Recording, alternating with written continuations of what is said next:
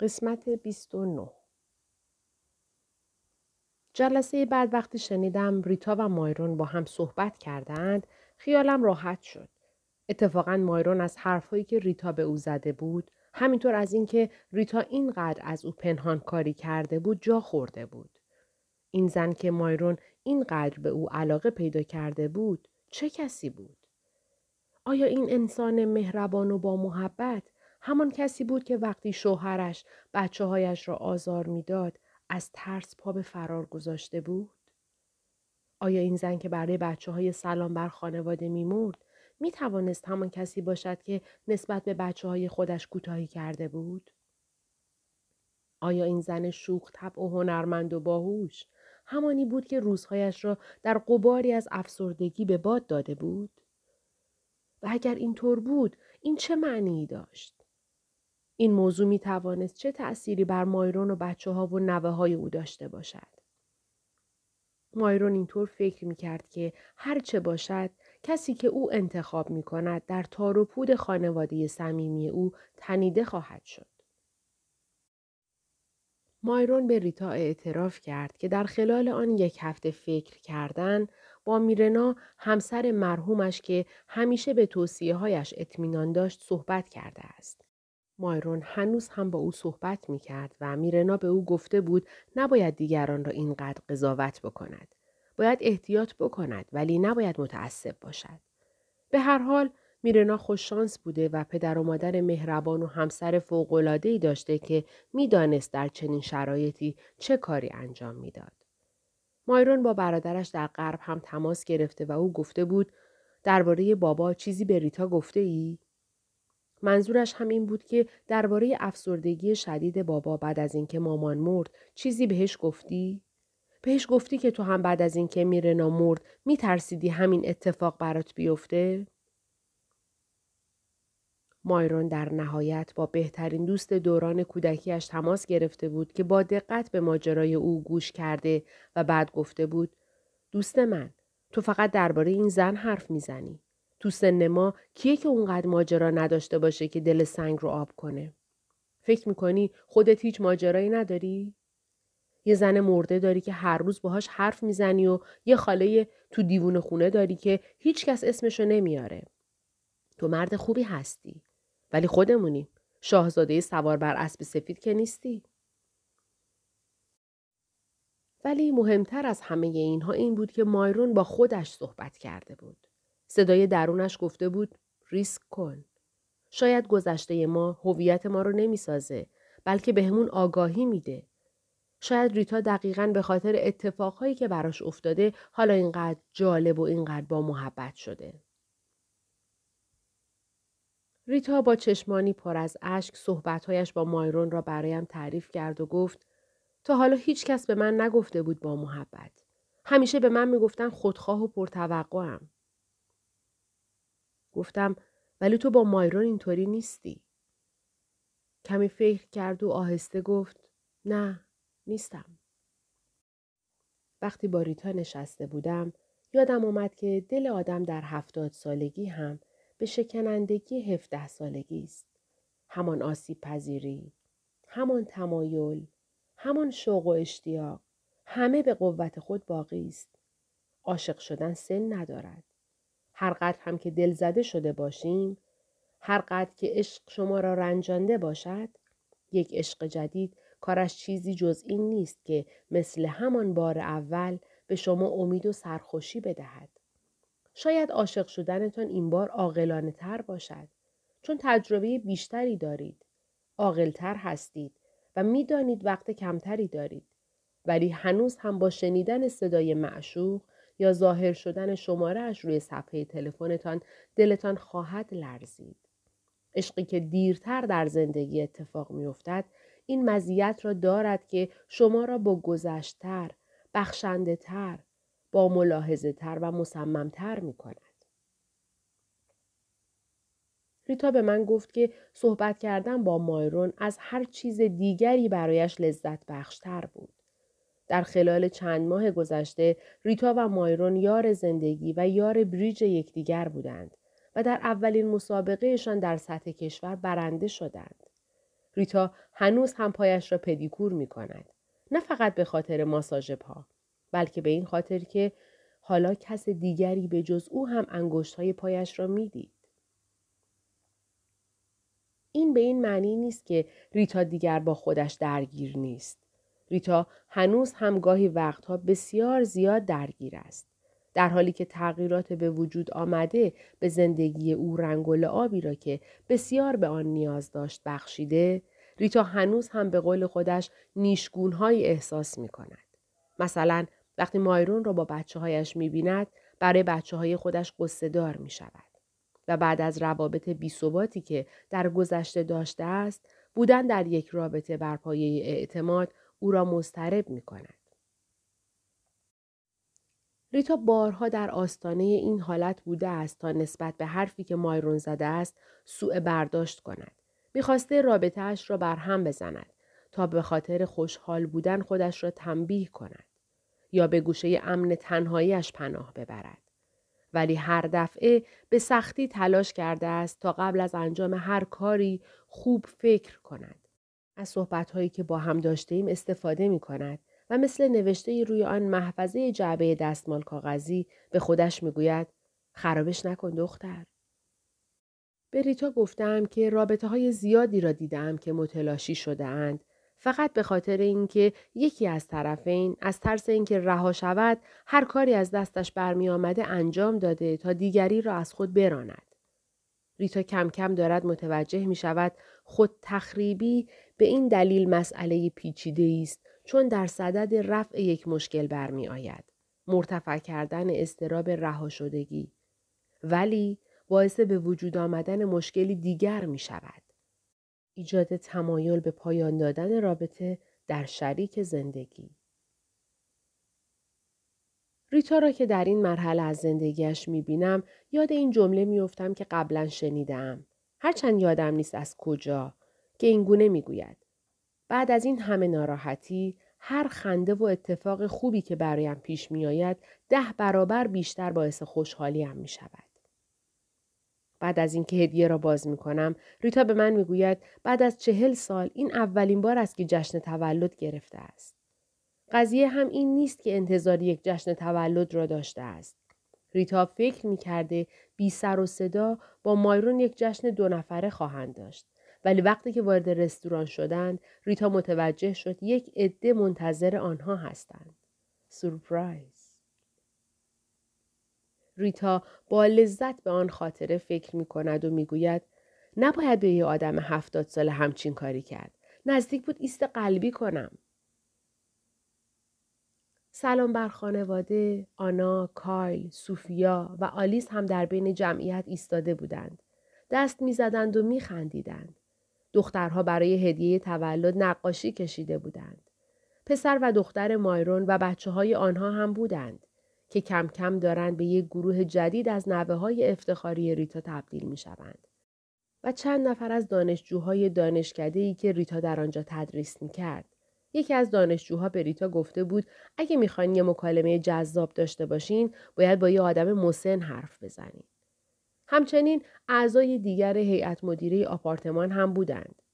ریتا که بالاخره رضایت داده بود عضو هیئت مدیره بشود با مسئولیت خودش صندوقهای پستی زنگ زده را عوض کرده بود و چند دوست از گروه بریج که ریتا و مایرون به تازگی با آنها آشنا شده بودند. تقریبا 20 نفر آمده بودند تولد زنی را جشن بگیرند که یک سال پیش هیچ دوستی در دنیا نداشت. ولی بزرگترین قافلگیری ریتا آن روز صبح اتفاق افتاد وقتی که ریتا یک ایمیل از دخترش دریافت کرده بود ریتا بعد از اینکه نامه را برای مایرون نوشت نامه خیلی سنجیده هم برای هر کدام از بچه هایش فرستاده بود و طبق معمول جوابی دریافت نکرده بود. ولی آن روز یک ایمیل از رابین داشت که در جلسه آن را برایم خواند. مامان، حق با توه من نمی بخشمت. و خوشحالم که از من نمی‌خوای تو رو ببخشم. راستش می‌خواستم ایمیلت رو بدون اینکه بخونمش حذف کنم چون فکر می‌کردم همون مزخرفات همیشگی باشه. ولی بعد نمی‌دونم چرا شاید به خاطر اینکه خیلی وقت با هم تماس نداشتیم فکر کردم که حداقل بازش کنم و مطمئن بشم که ننوشته باشی که داری میمیری. ولی اصلا انتظار همچین چیزی رو نداشتم. همش از خودم می‌پرسم این واقعا مامان منه؟ بگذریم. من نامت رو به مشاورم نشون دادم. آره میرم مشاوره و نه هنوز راجر رو ترک نکردم و بهش گفتم من نمی‌خوام اینطوری بشم. من نمی‌خوام توی رابطه بد گیر کنم و واسه نرفتن بهونه بیارم و فکر کنم که دیگه خیلی دیر شده یا دیگه نمی‌تونم از اول شروع کنم. یا خدا می‌دونه هر فکر دیگه ای که وقتی راجر سعی می‌کنه دوباره من رو راضی کنه به سرم می‌زنه. به مشاورم گفتم اگه تو تونستی در نهایت یه رابطه سالم داشته باشی پس من هم می‌تونم. ولی من نمی‌خوام تا هفتاد سالگی صبر کنم. متوجه آدرس ایمیلی که برات فرستادم شدی؟ این ایمیل مخفی منه که باهاش دارم دنبال کار میگردم. ریتا کمی گریه می کند و بعد به خواندن ادامه می دهد. مامان یه اتفاق جالب افتاد. بعد از اینکه نامت رو برای مشاورم خوندم از من پرسید که چه خاطرات خوبی از دوران بچگیم دارم و من هیچ چی یادم نمی اومد. ولی بعد از اون شروع کردم به خواب دیدن. تو خواب دیدم که دارم میرم باله و وقتی بیدار شدم فهمیدم که توی خواب داشتم باله میرقصیدم و تو معلم بودی و یادم اومد یه بار وقتی هشت یا نه ساله بودم من رو بردی یه کلاس باله و از ذوق داشتم میمردم. ولی گفتن به اندازه کافی تجربه ندارم و من هم گریه کردم و تو بغلم کردی و گفتی بیا خودم یادت میدم. و بعد رفتیم توی کلاس خالی و ساعتها وانمود کردیم داریم باله میرقصیم. یادم میاد میخندیدیم و میرقصیدیم و من آرزو می‌کردم این لحظه ها هیچ وقت تموم نشه. بعد از اون باز هم خواب دیدم. خوابهایی که خاطرات خوب بچگیم رو یادم مینداخت. خاطراتی که اصلا نمی‌دونستم وجود دارن. فکر کنم می‌خوام بگم که آمادگی ندارم الان یا شاید هم هیچ وقت باهات حرف بزنم یا هیچ ارتباطی باهات داشته باشم. ولی می‌خواستم این رو بدونی که من خوبیهات رو یادمه. خوبی هایی که کافی نبود ولی بالاخره وجود داشت. جهت اطلاع نامت همه ما رو شوکه کرد. هممون دربارش صحبت کردیم و همه با هم موافق بودیم که حتی اگر هم هیچ وقت با تو ارتباطی نداشته باشیم باید به زندگیمون سر و سامون بدیم. چون همونطور که قبلا هم گفتم اگه تو تونستی این کار رو انجام بدی پس ما هم می‌تونیم.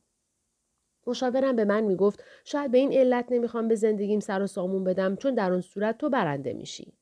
قبلا منظورش رو متوجه نمی‌شدم ولی فکر کنم حالا متوجه میشم یا شاید هم کم کم دارم متوجه میشم. به هر حال تولدت مبارک. از طرف رابین. پی نوشت وبسایت قشنگی داری. ریتا نگاهش را از روی ایمیل بر می دارد. نمی‌داند آن را چطور باید تفسیر کند. دلش می‌خواست پسرهایش هم جواب می‌دادند. چون برای همه بچه هایش عمیقا نگران است. نگران رابین است که هنوز راجر را ترک نکرده است. نگران پسرهاست. یکی از آنها هنوز با مشکل اعتیاد دست و پنجه نرم می کند. یکی از آنها برای بار دوم از یک زن ایرادگیر بدجنس که با یه بارداری علکی او را فریب داد و مجبور به ازدواج کرد طلاق گرفته است. و پسر کوچکش که به دلیل ناتوانی در یادگیری دانشگاه را رها کرده و از آن زمان مرتب شغلش را تغییر داده است. ریتا می‌گوید سعی کرده به آنها کمک کند ولی آنها با او حرف نمی‌زنند. اما ریتا در حال حاضر دیگر چه کمکی می توانست به آنها بکند؟ هر وقت که از ریتا پول خواستند به آنها کمک مالی کرده ولی این تنها ارتباطی است که بچه هایش می‌خواهند با او داشته باشند. ریتا می‌گوید نگرانشونم. همیشه نگرانشونم. می‌گویم شاید به جای نگرانی باید دوستشون داشته باشی. تنها کاری که می‌تونی بکنی اینه که به یه طریقی بهشون عشق بدی.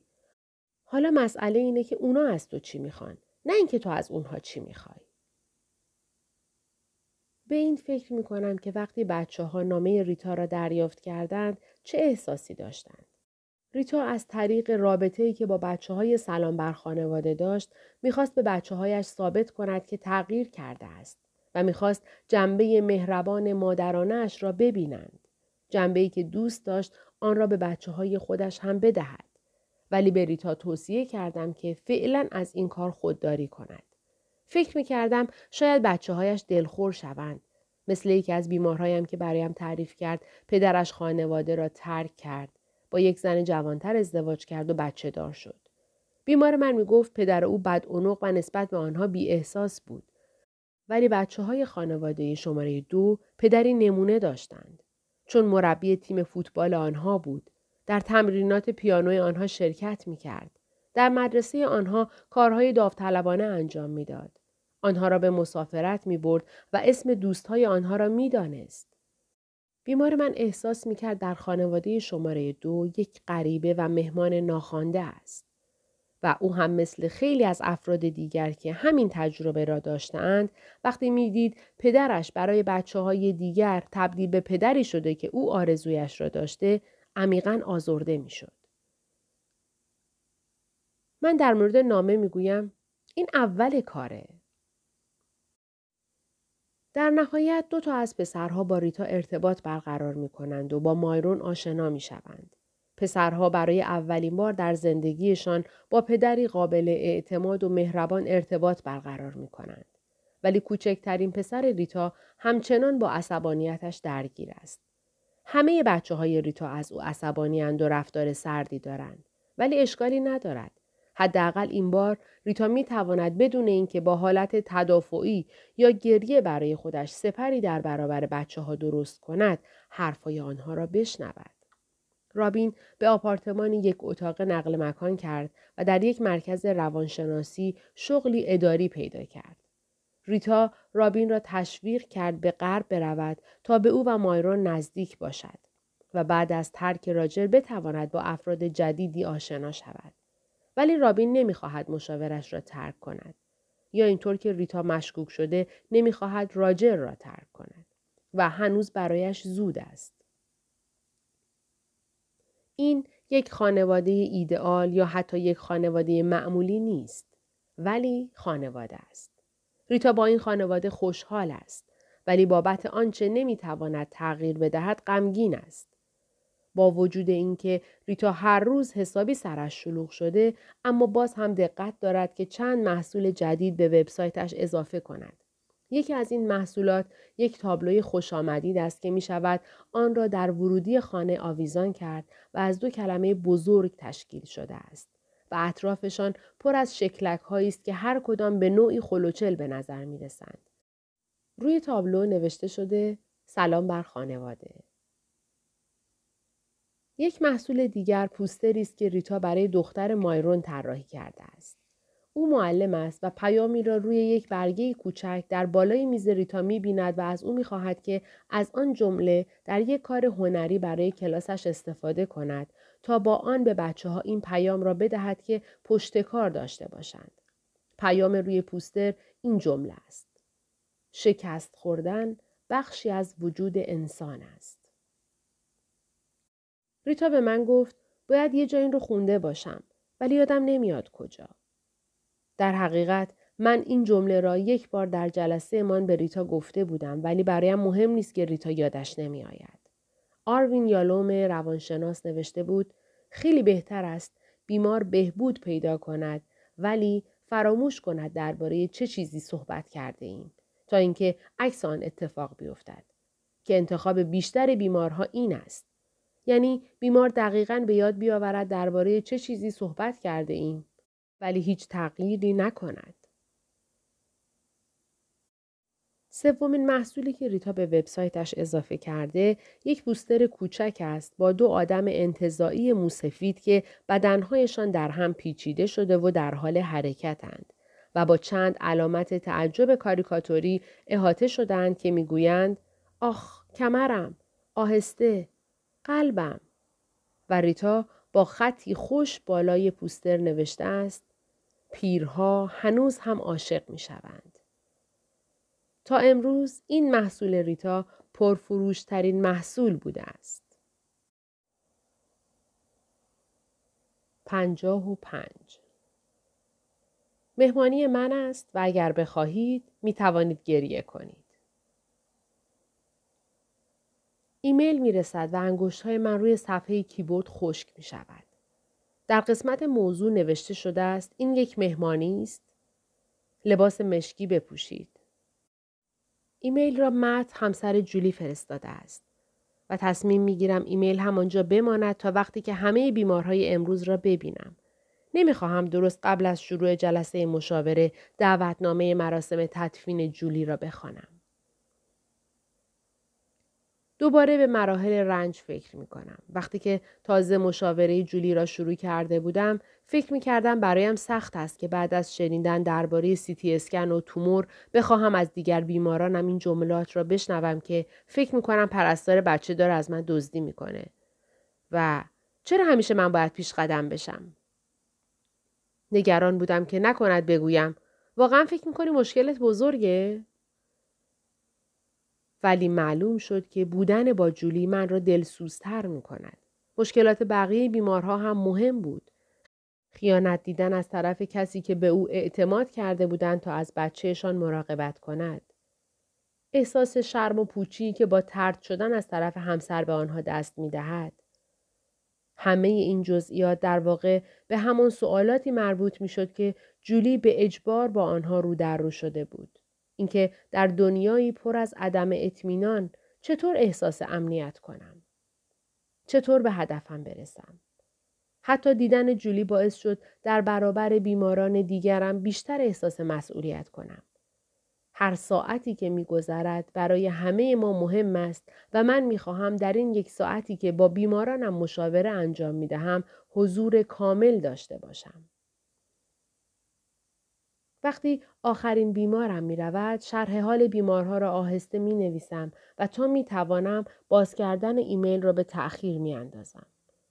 دعوتنامه شامل یک یادداشت از طرف جولی است که در آن نوشته شده است جولی دلش می‌خواهد مردم به یک مهمانی خداحافظی پرسوز و گداز بروند و اینکه جولی امیدوار است دوستان مجردش از این مهمانی استفاده کنند چون اگر با کسی در یک مراسم تدفین آشنا بشوید همیشه اهمیت عشق و زندگی و فراموش کردن مسائل کوچک به یادتان خواهد ماند. همچنین لینکی وجود دارد برای آگهی ترهیمی که جولی آن را با دقت در اتاق من نوشته بود. یک پیام تسلیت برای مت میفرستم و یک دقیقه بعد ایمیل دیگری دریافت می کنم که مت می گوید پیغامی است که جولی برای من گذاشته است.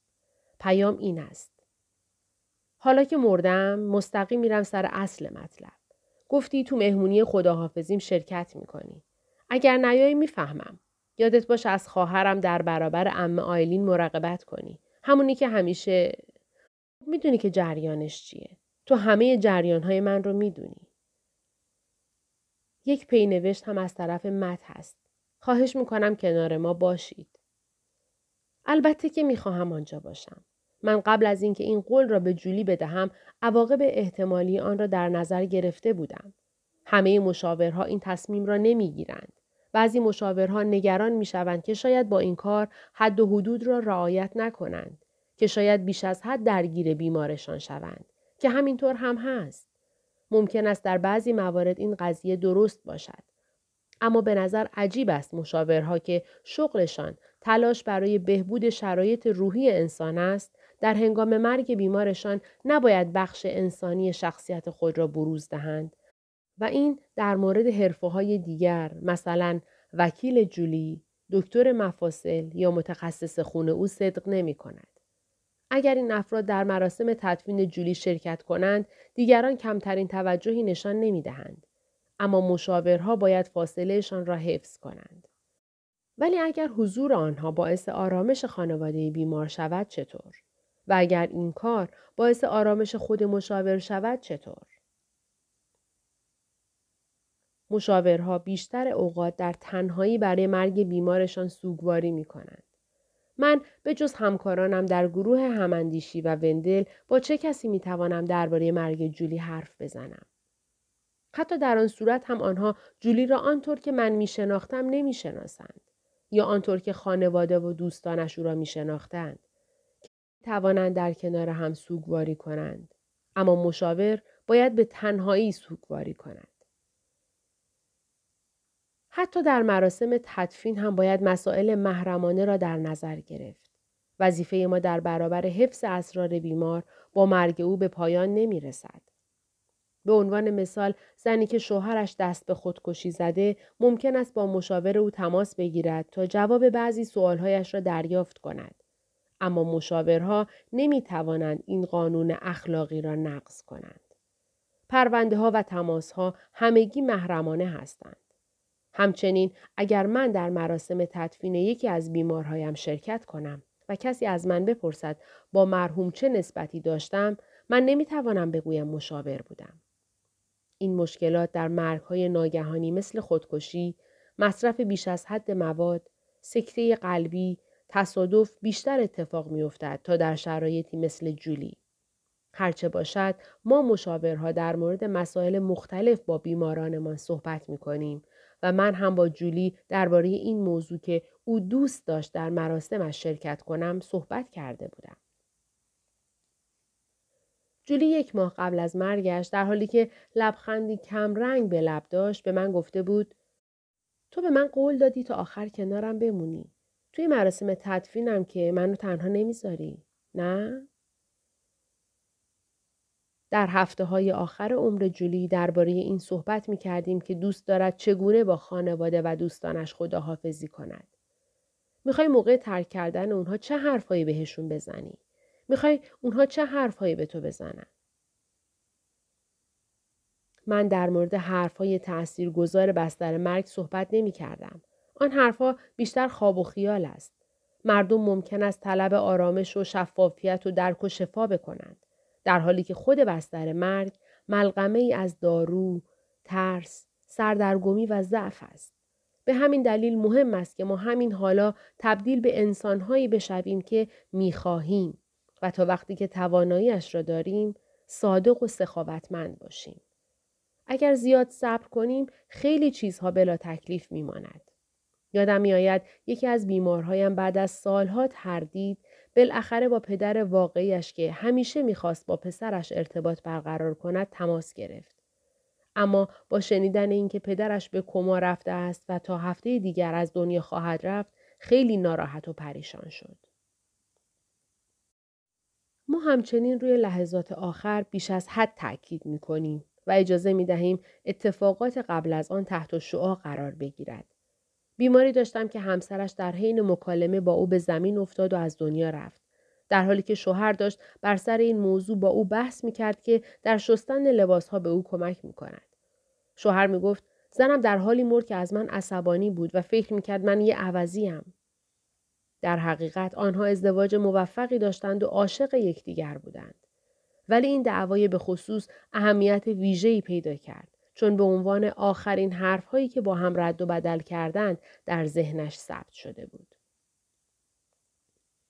این اواخر جولی در طول جلساتمان بیشتر میخوابید و اگر قبلا که پیش من می آمد اینطور احساس می کرد که زمان متوقف شده است حالا احساس می کرد در حال امتحان کردن لباس مناسب برای مرگش است. جولی سکون و آرامش رخت مرگ را بدون وحشت از تنهایی بر تنش امتحان می کرد. جولی یک روز گفت نزدیک بود. همیشه سختره نه؟ نزدیک بود چیزی رو به دست بیاری. نزدیک بود بچه دار بشی. نزدیک بود نتیجه اسکن چیزی رو نشون نده. نزدیک بود دیگه سرطان نداشته باشی. به این فکر کردم که چطور خیلی از مردم برای به دست آوردن چیزی که واقعا در زندگیشان می‌خواهند تلاش نمی کنند. چون نزدیک شدن به هدف ولی نرسیدن به آن سختتر از این است که اصلا برای آن تلاش نکنی. در خلال آن جلسات آرام و باشکوه جولی گفت دلش می‌خواهد در خانه بمیرد و به همین دلیل من چند جلسه آخر او را در خانه اش می دیدم. اطراف تخت خوابش را پر کرده بود از عکس کسانی که دوستشان داشت و اسکربل بازی می کرد و تکرار برنامه مرد مجرد را تماشا می کرد. به موزیک مورد علاقهش گوش می کرد و ملاقات کننده هایش را می دید. در نهایت لذت بردن از این کارها هم برای جولی سخت شد. جولی به خانوادهش گفت می‌خواهم زندگی کنم ولی نه اینطوری. و آنها متوجه شدند منظور جولی این است که دیگر غذا نخواهد خورد. به هر حال دیگر خیلی از غذاها را هم نمی‌توانست بخورد. وقتی جولی به این نتیجه رسید زندگی که برایش باقی مانده است ارزش ادامه دادن ندارد بدنش هم به طور طبیعی از این تصمیم پیروی کرد و او در عرض چند روز از دنیا رفت. ما برای آخرین جلسه من به قول جولی یک اختتامیه با شکوه و پر احساس نداشتیم. آخرین حرفی که جولی به من گفت درباره استیک بود. با صدایی ضعیف که به زحمت شنیده می‌شد گفت ای خدا حاضرم واسه یه استیک هر کاری بکنم. امیدوارم جایی که دارم میرم استیک داشته باشن. و بعد خوابش بود. این پایان هم بیشباهت به پایان جلسات ما نبود که حتی زمانی که وقتمون تموم شده صحبتهایمان همچنان ادامه پیدا می کرد. همیشه در بهترین خداحافظی ها احساس می شود هنوز حرف برای گفتن وجود دارد. از تعداد حاضرین در مهمانی تدفین جولی حیرت زده می شوم. هرچند که نباید بشوم. صدها نفر آدم از تمام قسمت های زندگی جولی اینجا حضور دارند. دوستان دوران کودکیش، دوستان اردوهای تابستانیش، دوستان تمرین ماراتون، دوستان باشگاه کتابخانی، دوستان دوره لیسانس، دوستان دوره فوق لیسانس، دوستان و همکارانش در محل کار هم در دانشگاه و هم در تریدر جوز، پدر و مادرش، پدر بزرگها و مادر بزرگهایش، پدر و مادر مت و خواهر و برادرهای هر دوی آنها. به این دلیل آنها را می شناسم چون از هر گروه یک نفر بلند می شود و درباره جولی صحبت می کند و خاطراتی تعریف می کند درباره اینکه جولی چه نوع انسانی بود و چقدر برای آنها عزیز بود. وقتی نوبت به مت می رسد همه ساکت می شوند و من که در ردیف عقب نشستم سرم را پایین می اندازم و به آیستی و دستمالی که در دستم است نگاه می کنم. روی دستمال نوشته شده مهمانی من است و اگر بخواهید می توانید گریه کنید. کمی قبلتر هم پارچه نوشت بزرگی را دیده بودم که روی آن نوشته بود هنوز هم هیچ کدام را انتخاب می کنم. کمی طول می کشد تا مت آمادگی صحبت کردن پیدا کند. مت داستانی تعریف می کند درباره اینکه جولی برایش یک کتاب نوشته بود تا بعد از او به یادگار بماند و عنوانی که برای کتاب انتخاب کرده بود این بود.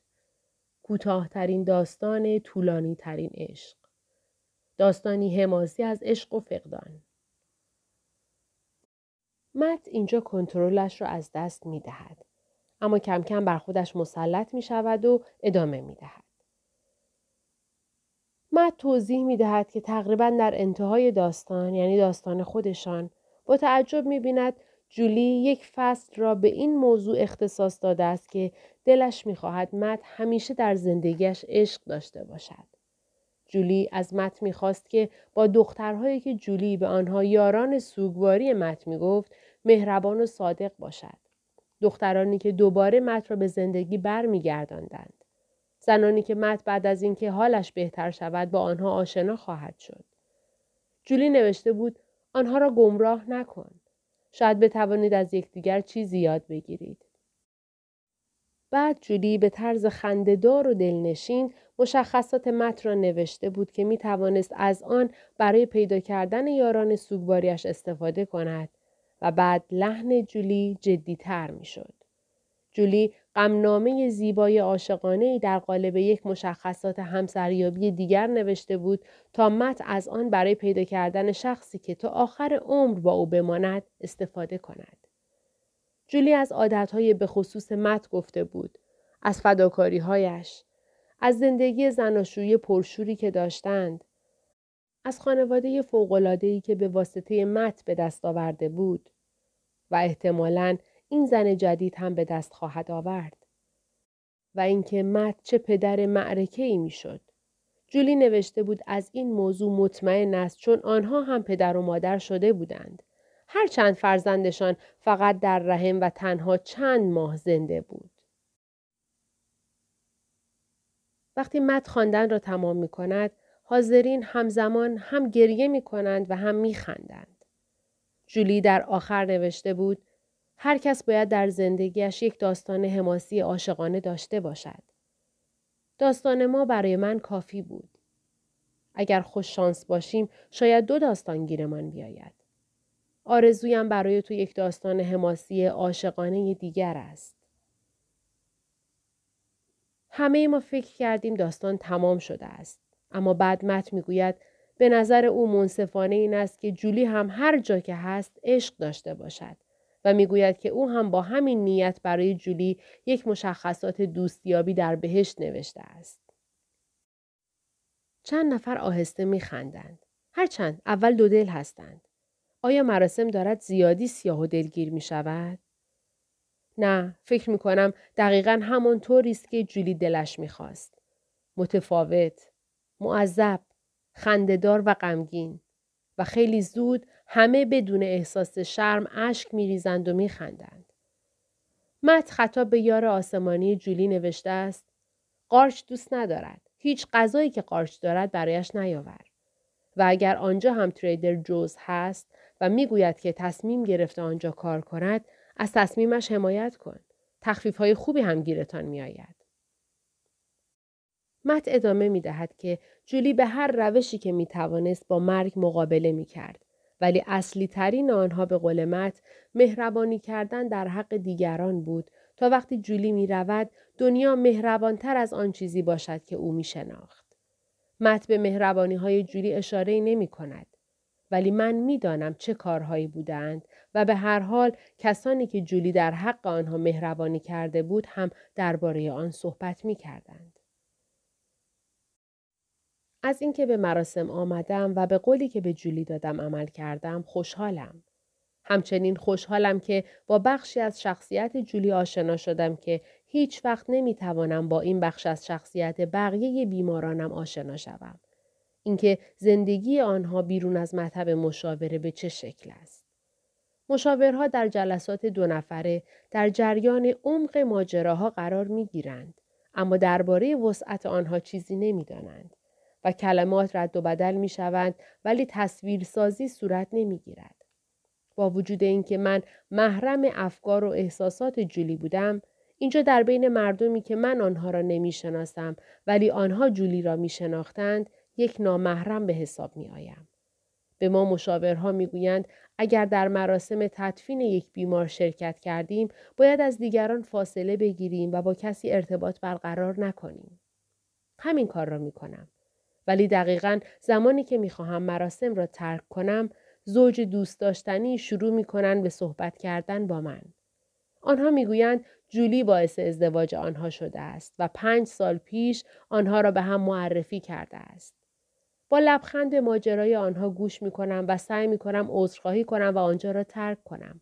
ولی قبل از اینکه فرصت این کار را پیدا کنم زن از من می‌پرسد شما جولی را از کجا میشناختیم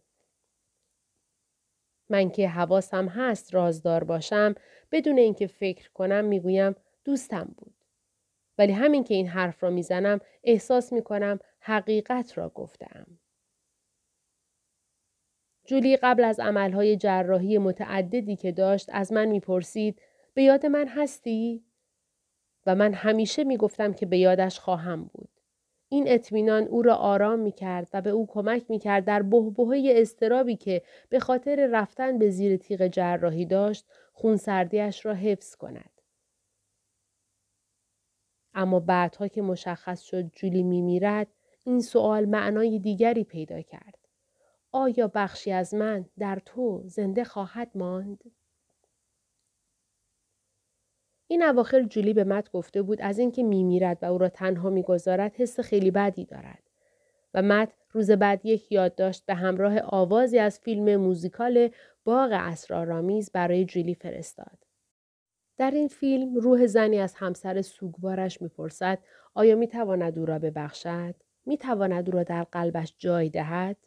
و راهی برای دوست داشتنم پیدا کنی؟ حالا که از هم جدا افتاده ایم؟ مت نوشته بود بله. مت همچنین نوشته بود که فکر نمی کند ما با مرگ ناپدید می شویم. بلکه چیزی در ما وجود دارد که ابدی است و به زندگی ادامه خواهد داد. آن روز که به سمت ماشینم می رفتم سوال جولی را شنیدم. به یاد من هستی؟ بعد از این همه سال هنوز هم به یادش هستم. بیشتر در زمان سکوت به یاد جولی میافتم.